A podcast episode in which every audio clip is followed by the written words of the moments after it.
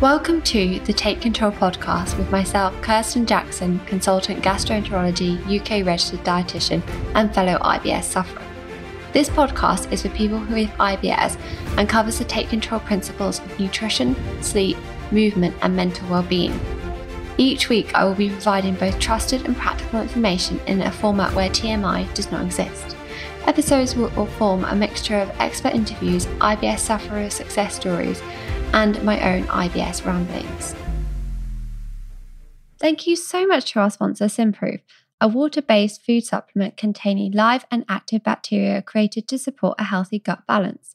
Symprove believe that living your best, feeling your best, and looking your best starts from within. Want to find out more about Symprove?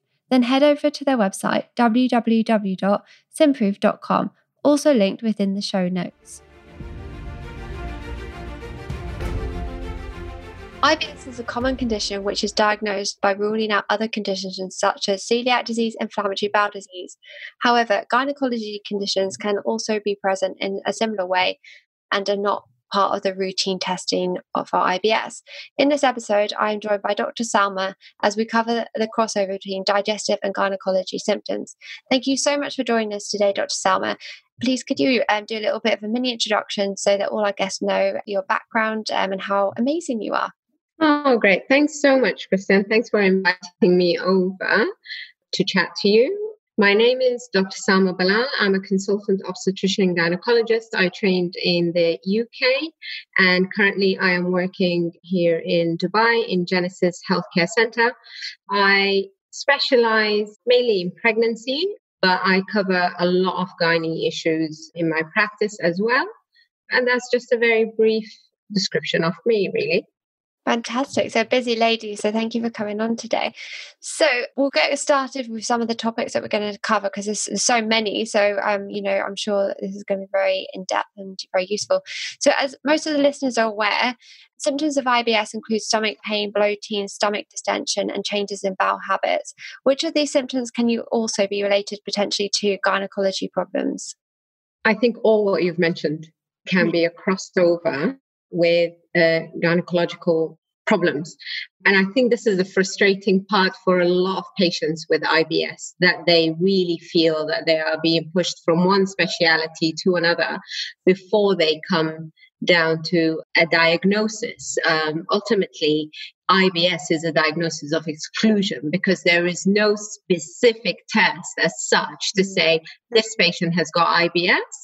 They end up seeing so many specialities while they are going through such a horrible time with pain and bloating and discomfort but basically, a lot of issues in gynecology can present with uh, similar symptoms to IBS, um, starting from just being on the normal pill. Some ladies, the pill don't agree with them, and they start taking the pill and they start feeling very bloated, having a lot of disturbance in their bowel habits, uh, cramps, and they don't really link that to the pill. And suddenly they stop the pill, they switch the pill, and their symptoms are better. And that could just be a hormonal effect.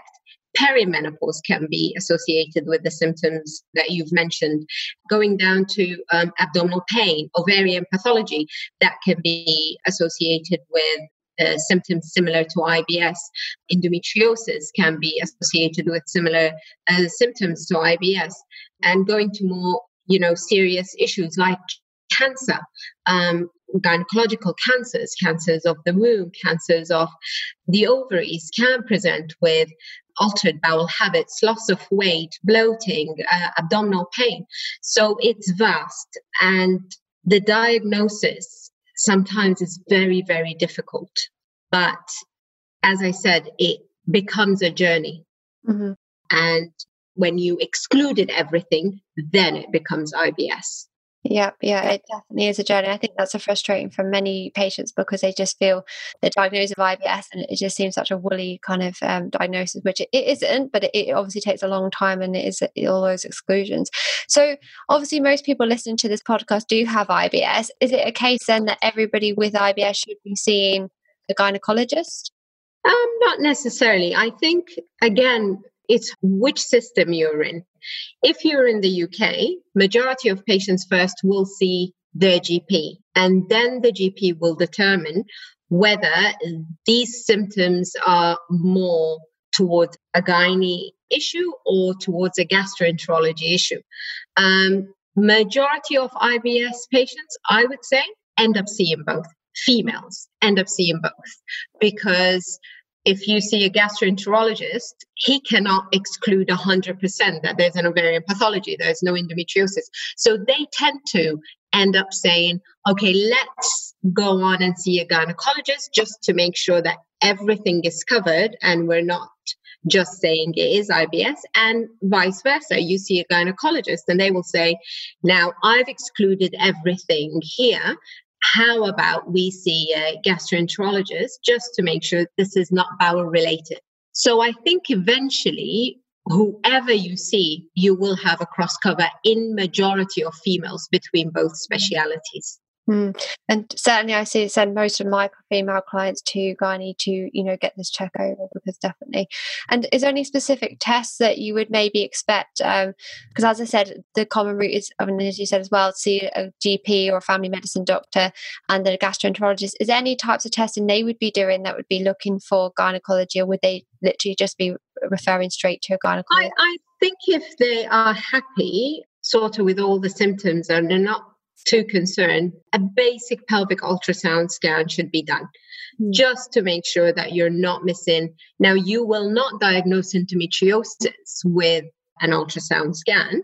That tends to come more with a history, unless a patient has got a very obvious chocolate cyst or very obvious um, adenomyosis that they can see on an ultrasound scan. Majority of or severe endometriosis where their ovaries look like they're stuck together. Um, mild endometriosis wouldn't be diagnosed with an ultrasound scan. But again, an ultrasound scan would exclude other pathologies, other issues with the ovaries, with the pelvis. So if they are happy, yes, do that. If you're not sure, consult yeah that, sounds reasonable then. Just goes back you know to every every case is different isn't it? there's no hard and fast rule of like oh no you can't do yeah. this you can't do that. It's, it's down to clinical judgment and probably the experience of that doctor as well at the time i should imagine. Yeah Okay, and so we touched briefly on endometriosis there. You just mentioned it. It's quite um well, I see a lot of women with it. Um, the reason I wanted to kind of touch on a little bit in more depth was um, that there is some good research showing that the low FODMAP diet, which is typically used in IBS, is actually very good for endometriosis symptoms. But could you explain a little bit about what endometriosis is and sort of how common it is? Endometriosis is a very complex condition condition. Uh, women that suffer from endometriosis, um, I would say it's actually an illness that for all that period in the childbearing age, they're crippled in pain, bloating, constant visits to hospitals. Basically, endometriosis, where the lining of the womb implants outside the uterus. So the lining, the endometrium, is found outside the uterus. So that could be on um, the ovaries, could be on the side wall of the abdomen, um, can be on the bowel, and in some cases, it's been found in tissues of the lungs. So this is why I'm saying there's so much research that's going into endometriosis to try and understand why women get endometriosis. Mm-hmm. About 10 to 15% of women in childbearing age do suffer from endometriosis. Um, normally it um, presents with severe abdominal pain, during a um, period, but when it is very, very severe and it's been ongoing for a prolonged period of time, the pain can continue outside their period. It um, can lead to infertility, it can lead to chronic pelvic pain. And if we go into the low FODMAP diet, basically, to a lot of patients, what FODMAP uh, diet is it's type of carbohydrates that um, aren't broken well in the gut as it transmits through the gut it absorbs more water and then that gets fermented with the bacteria produces gases methane carbon and that distends the bowel. And um, if you imagine that the lining of the womb is implanted on the bowel and the bowels get distended that would cause pain. So if you take or you you continue going on a low FODMAP diet, then that would reduce the chances of that pain occurring, especially if you have endometriosis attached to the bowel. Mm-hmm.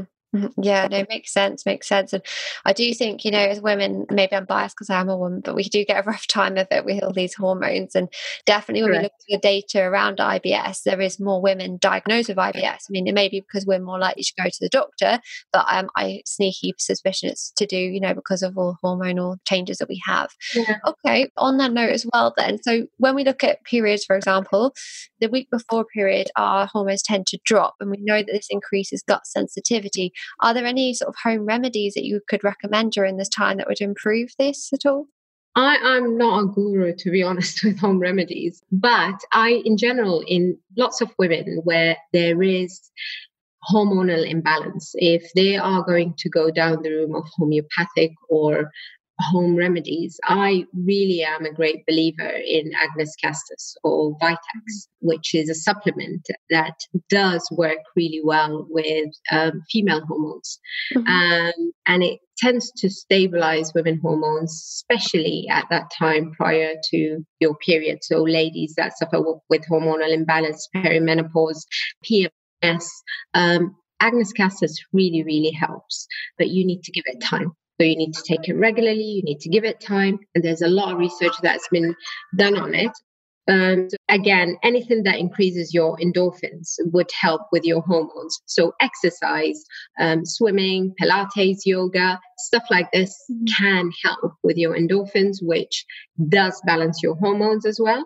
And that would help. Yeah, uh, okay, that makes sense. Yeah, and it's something that we actually look at in my Take Control program for IBS. So yeah, movement's really important. It's ironic as well because during that week we tend to not want to move at all um, because we don't feel very well. But actually, yeah. you know, it's very good for our bodies to get some sort of movement in. So even if someone's not feeling like they need to go to the gym and lift heavy weights or something crazy, just something even as simple as Pilates or yoga or walk can definitely have some improvements. So definitely, that sounds great as you said, our hormones sometimes they do work against us. At that period of our cycle, we actually just want to curl into a ball, like on the sofa, don't want to do any. And working out with weight sometimes can be very difficult in women at that stage. This is why yoga and Pilates, things that are not so high intensity or exercises that aren't high intensity exercises tend to help more just because of what you said, that you just don't feel like you want to do anything really hardcore. Mm-hmm. No, makes sense. Okay, is there anything that we could um, be taking, or in terms of contraceptive, is there anything in the market or anything you recommend that would potentially stabilize hormones for this reason that would then have a knock-on effect to help with the gut health? Does it work like that? There is no, there is no specific contraceptive pill that works for one and not the each woman is different. Mm. My hormone profile as a female is very different to your hormone profile yeah. as a female.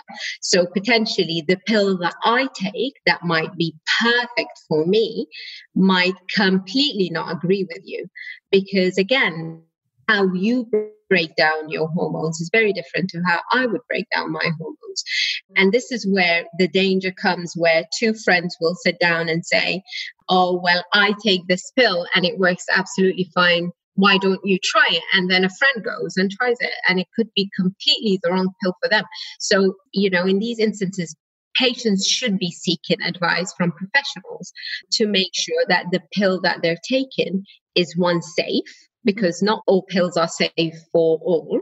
And the second thing is that if they're suitable and if they're not suitable, then what is the alternative? Mm. And again, there are very different type of pills. There's the mini pill, there is the combined pill. So there are pills that contain estrogen, there are pills that contain estrogen and progesterone, and pills that contain progesterone on their own. And some are okay with IBS and others aren't. Mm, interesting. Uh, so you need to understand the sort of the, the chemistry of the pill before you prescribe the pill. Mm-hmm. But definitely, um, it sounds like you know going to get this advice would be very helpful for female um, people suffering, female people um, suffering with IBS. Anyway, just get that personalised advice that could really help. Actually, So with I mean and talk I suppose the other end of the spectrum, what about um during sort of many perimenopause? Because the research actually shows that women post menopause are less likely to have IBS, but obviously up until that stage where the hormones are going haywire again, the symptoms are going to be very disrupted. Is there anything that uh, women can do during this time at all? In the past, we used to tell a lot of women that they can't take the pill past the age of 35 you're not allowed to take the pill because if you take the pill then you know this is not healthy and it increases uh, you know your chances of stroke and other complications now women that are fit and healthy non-smokers normal um, weight mm. um, no significant medical history they actually can take the pill up to the age of 50 now if that is the case, then potentially they can stabilize their hormones in that perimenopause age and it can take them through all these symptoms that they get either from the perimenopause or gut symptoms. So the pill can be an option for these women. Now, other women turn around and say, Oh, can I because I don't want to take estrogen, can I take progesterone on its own? So, can I have the Mirena coil or can I have the mini pill? Now, the mini pill or the Mirena coil works great for periods and period problems.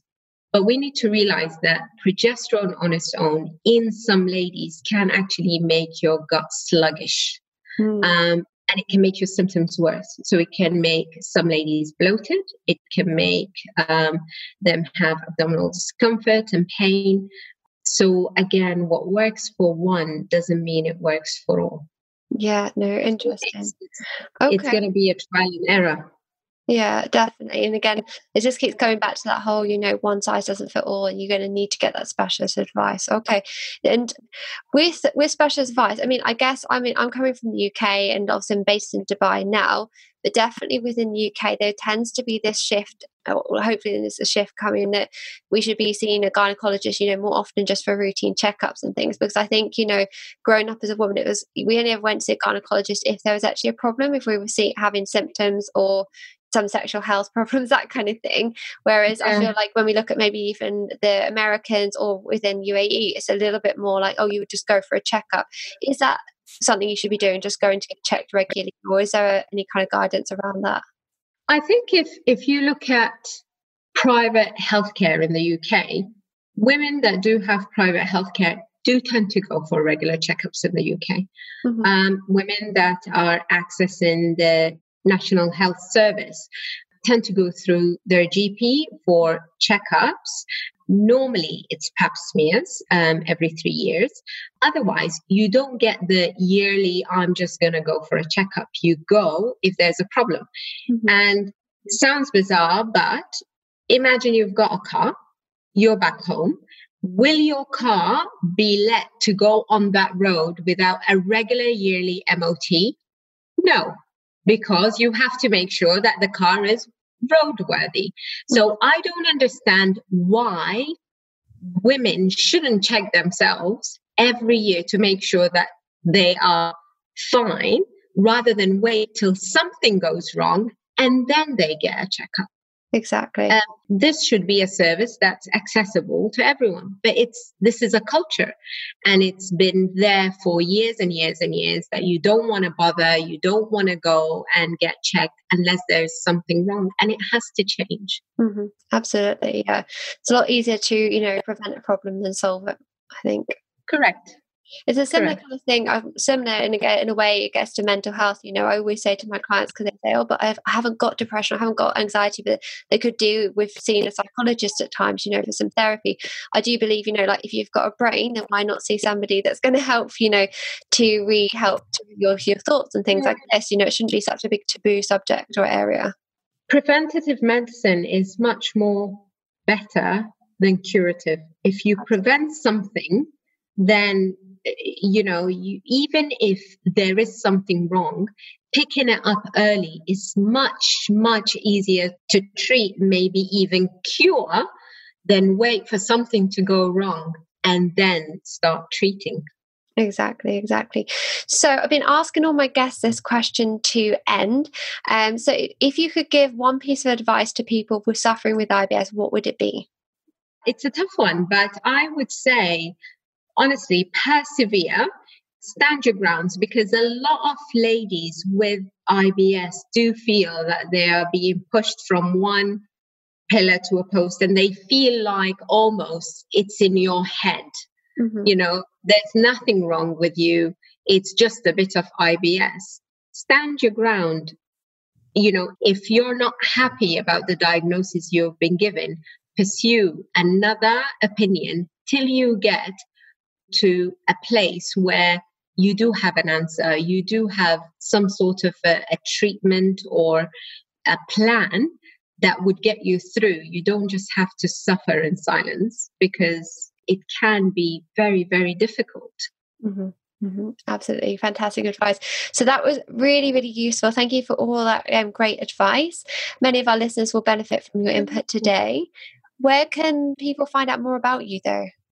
I am practicing at Genesis Healthcare Center in Dubai, um, Science Park. Um, you can either access us on our website, and that's www.genesis underscore Dubai.com, or um, contact me on my Instagram. My Instagram, by the way, is not for um, medical consultation or anything, it's just um, fun and just a look into, you know, what I do really, and that's Mother Stork's World. Um, yeah, great. Contact me. Yeah. All right. Thank you so much. And I will put um, links to both of those in the show notes for anyone um, wanting to get in contact. Great. Thank you so much. If you enjoyed this week's episode of the Take Control podcast and would like the chance to win a 12 week course with Symprove, then listen up. All you need to do is leave a review of the podcast and subscribe. Winners will be announced at the start of January 2021. Please leave your Instagram handle name so I can contact you.